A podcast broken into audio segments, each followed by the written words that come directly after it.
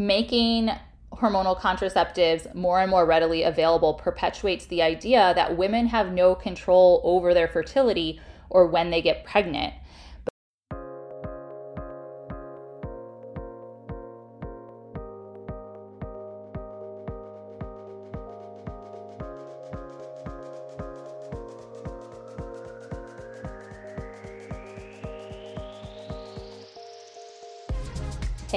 Welcome back to the Spring to Life podcast.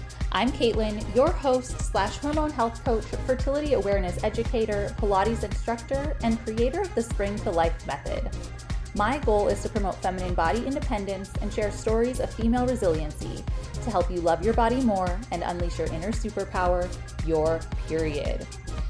This week, we are touching on current events as the FDA has recently approved the first ever over the counter birth control medication here in the United States. So, I'm going to offer my two cents and we're going to talk about how this impacts women's health and fertility. All right, this story has been all over my Instagram feed this week. Maybe you have heard about it as well. The FDA, the Food and Drug Administration, has approved the first ever over the counter birth control medication here in the United States. It is called Opill. And it's actually the mini pill, which is maybe something that you have heard it referred to as before. It's a progestin only quote unquote mini pill. And this medication is not new. It was actually first approved by the FDA as a prescription in 1973. So that's why you or someone you know has potentially taken this mini pill as a form of birth control in the past. They have rebranded it as Opill for this over the counter version, even though it's the same thing. So, new name, Opill, same medication as it was in 1973. Although it has been approved, it is not available yet. It's not going to be available in stores until about 2024, and there is no price yet. Although I would imagine it's going to have to be fairly low cost if they are marketing it over the counter, and we will talk about why that is. So, how effective at preventing pregnancy is this mini pill? Is this Opill? The progestin only mini pill is 93% effective with typical use. So that means there's little room for error because not everybody is perfect. So, with typical use, there is a 7% chance of unwanted pregnancy on the mini pill. I just want to offer as a comparison a knowledge based method like the one that I teach, the FEM method. With typical use, this is 92 to 90 8% effective. And there are zero health risks when you're using a knowledge based method of contraception. With a hormonal contraceptive, there are many risks, and we're going to discuss those. But what's important to remember in this situation is that all methods of birth control are 100% effective during infertile times of a woman's cycle. And I think that that is what we are really glossing over here with this hormonal birth control is that you're not fertile all of the time. There are only about five to seven days a month when it is possible for a woman to get pregnant when she has a regular cycle. So, you have to ask yourself if the risks outweigh the benefits and what your alternatives are. So, I'm not here to tell you that you cannot take the mini pill that nobody should buy this over the counter birth control. I am an advocate of informed consent. I want you to know what your options are. I want you to know what the risks are so that you can make an informed and educated decision for yourself or potentially help a loved one make an informed and educated decision for them. So, who is this Opill being marketed to? From the reading that I did and just from like making an educated assumption here, we're looking at teenagers and young women without health insurance. Uh, you know, if somebody's looking to buy something over the counter, they probably are not wanting to go pay for a doctor's visit. Maybe they don't have health insurance to cover the copay or whatever of the doctor's visit. So, this is something that probably teenagers, maybe ones that are not comfortable talking with their parents about being sexually active, which, you know, that's its own scenario there. So they're trying to they're trying to obtain birth control to safeguard themselves to prevent unwanted pregnancies. And in some situations, that may be the best option. And I'm not here to bash on that. I think that, you know, as emergency contraceptives, things like this, they do have a place, but there's something missing from this scenario. And it goes all the way back to like fifth grade health class when you there are like scare tactics used to tell you that you're going to have a period and that you are now, you know, able to get pregnant and it's just you're scared about these things but you're not informed about the reality of them. And that's something that I think really needs to change so that women do not have to rely on pharmaceutical drugs when there are safe and effective natural options available. And that's what's missing from this scenario informed consent, because knowledge based methods of contraception inform a woman about her body. It gives her a deeper understanding of her hormones, her fertility, her biology, how things are working from month to month, and it's it's just so much safer. Hormonal contraceptives leave women uninformed because most of the time when you're taking that form of birth control, you're under the belief that you can get pregnant at any time. So you need to have your bases covered 100% of the time. So obviously, I have an issue with this, and it's because of my own firsthand experience with birth control. I went in and got a prescription for the pill when I was 21, and there was zero discussion about the possible risks and side effects. She did not ask me about my current mental health state or really anything. You know, I don't even remember talking about my family history in relation to this. So I think that there is a real disservice to women being done, number one, in our education on our own personal health, our menstrual health, our hormonal fluctuations, and number two, on the way hormonal contraceptive contraceptives are prescribed. So, to me, more women on hormonal contraceptives means that more women are going to be suffering from these quote unquote normal symptoms unnecessarily and also putting themselves at risk of some serious complications. I was listening to a podcast today, it was an interview on the Skinny Confidential. Uh, with the founders of Mind Body Green and the wife in the couple, I believe her name was Colleen, she was telling a story about how she had a pulmonary embolism while she was on the birth control pill. And she thought her symptoms were so normal that she basically gaslit herself into thinking she was okay until she finally went into the doctor and he had to send her to the ER with a sign on her that said pulmonary embolism in case she couldn't speak for herself when she got there. And I have done an interview with Emma Brereton on this podcast. If you go back a few episodes about her life and death experience with hormonal birth control. And you know these things are just kind of brushed under the rug. They're not talked about. There it's joked about how big the list of like directions and complications and risks and side effects are for birth control and the print is so tiny. Um, but these are serious things that we should be we should be talking about. And another issue that I have with this is when we take hormonal contraceptives, for the most part, we're turning off our ovulation. And ovulation is really the main event. Having a period doesn't happen unless you ovulate, and that's what your body is working towards each month. So, about four in 10 women on the mini pill are still going to ovulate which number one increases the risk for unintended pregnancy when used is not perfect because they are still ovulating. There is still the chance that they could get pregnant.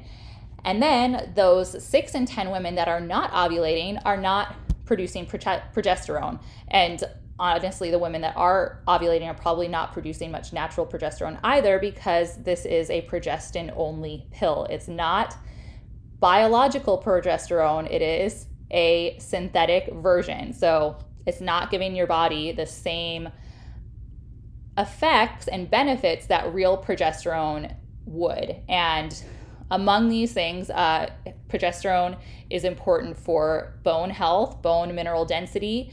It is also super important when it comes to our mental health, especially in the second half of our cycle.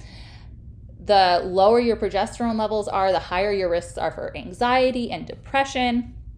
And, you know, we want to feel good. We can't feel good if we don't have the hormones in our body that make us feel good. Now, and that's just the risks related to not having progesterone produced. I talk about this all the time on my podcast, but it's been a while since I mentioned it. Hormonal contraceptives are classified by the World Health Organization as a class 1 carcinogen. That is a cancer causing agent. We're talking breast cancer, cervical cancer, things like this that are we don't want to have. And honestly, why should we have to take these risks? There's also the risk for increased blood clots, increased blood pressure, irregular bleeding, cervical erosion. This one is really important because our cervix is not fully mature until our mid to late 20s. And now this mini pill is being marketed toward teenagers, young women who might not know much else. And so their cervix is not mature. They're taking this hormonal birth control. They're impacting the development of their cervix, and that could have implications on their fertility and their sexual wellness as they get older, as their life moves on. There is also the risk for blood sugar imbalance or glucose intolerance, weight gain, excess hair growth, and nutrient deficiencies, which can lead to all sorts of things like gut issues, food uh, sensitivities, you name it. Um, and this is just my short list that I wanted to include in the podcast. So while having over the counter birth control might be the best choice for some women, I, be- I strongly believe that it's only because we have this gap in our education. I'm so passionate about this because I didn't learn these things. I didn't learn about my fertility until I was in my mid to late 20s. And I felt like I had, you know, I had lived so much life not knowing this. I might have made different choices when it comes to contraception, when it comes to how I use my energy, when it comes to how I even think about my body and my body image and my perception of myself. So I see this huge gap in our education in the way that women are taught about their bodies. And that is why I believe that giving women the freedom of informed consent when it comes to their choice of contraceptives is the best way to support health and vitality. Now, that doesn't mean I think that we should just take all of those options off the shelves and deny access of contraception to, you know, the masses. But I do think that we need to really take action. So if you are somebody that is listening to this podcast, I really hope that with your loved ones in your life, you are sharing this message. We need to take action as women to educate ourselves on fertility, sharing with friends and loved ones, passing on the knowledge to the next generation, whether that's daughters, nieces, just the people in your life. The more that we share this information, the more common knowledge it becomes, the less we will have to rely on pharmaceutical drugs that impact our overall health and well being. And as I was preparing to record this episode, I was thinking about how crazy it is that this is the life of women. Men are not expected to take pharmaceuticals like this. And honestly, because of the impacts on our health, I would not expect them to. And that is actually a discussion that I had with my partner when I decided, you know, for good that I am not going to be on any type of pharmaceutical contraceptive, hormonal or not. And when I talked about it with him, he was like, you know, I totally understand because if you asked me to go get something like that, I probably wouldn't do it. And, you know, as women, we've been expected to bear the weight of this part of life, of, you know, our sexual wellness and our fertility and family planning. But there are so many other options that we have when it comes to just getting more acquainted with our bodies, with our biomarkers, learning to understand our fertility, and taking responsibility for it. I think that that's a big part of it too. I think that making hormonal contraceptives more and more readily available perpetuates the idea that women have no control over their fertility or when they get pregnant. But that couldn't be farther from the truth. We have so much control, and it just takes a little bit of time to learn about it. And then once you do, it's just ingrained in you. It's not something that you're going to easily forget, and it's just going to be something that you're used to learning about. So I, you know, I just had to throw my opinion into the arena, and, you know, maybe it's some food for thought.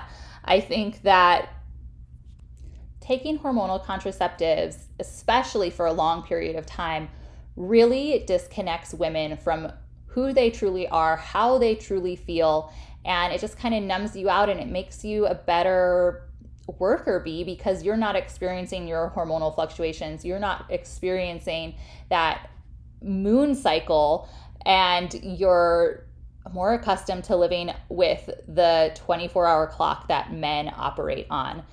And, you know, for some people, for some times in their life, that works. But for the most part, I find that when women go back to their truest self, they take out all of the pharmaceuticals um, that are unnecessary and really tune into their cycle, there's so much more peace. You're not working against yourself, you're not working against your energy, you're embracing it and using it to your advantage. And it shouldn't be a bad thing to embrace your hormones because that's how your body works. You are built this way for a reason uh, whether you want to have children or not. You know, I don't use hormonal contraceptives, but becoming pregnant is not a goal of mine. And I feel comfortable with that choice. And, you know, there's so much fear instilled in us as women. I think taking responsibility and knowing that there are other options, having informed consent, making educated choices, whether it is for the hormonal contraceptive or not, having the freedom to have the informed consent the making the informed decision is really paramount here. So that's my soapbox for today. I hope you enjoyed this little rant of mine and it was all cohesive. I would be so grateful if you could share this episode with your friends, your sisters, your girlfriends, your loved ones, so that we can spread more of this knowledge. Thank you so much for joining me today for this episode of the Spring to Life podcast. If you resonated with this conversation, I would be so grateful if you could share it with your friends, tag me in your Instagram stories, or even leave a review. Leaving reviews and ratings really helps other women find this show and connect with our message. If you do choose to share on social media, media, tag me in your Instagram stories. I'm at Spring to Life Method, and uh, yeah, keep sharing because all women deserve to know their superpower. And if you are interested in learning more about your unique superpower, I still have a few spots left in my program, Get Synced. This is a three month hybrid of one on one and self guided challenges that you are able to access through my app. It is a combination of habit coaching and Pilates instruction to help you balance your hormones, regulate your cycle, achieve your unique hormonal health goals, and just build the foundation for a really hormone supportive lifestyle. And I know that you are just going to feel amazing by the end of three months. So, if you want to get in on one of these last few spaces that are available, this is the last time that I'm going to offer it at $45 a month. That is half off of what the price is going to be once these spots fill up. So I will drop that link in the show notes. You can also DM me or send me an email if you'd like more information on the program, and I will talk to you next week.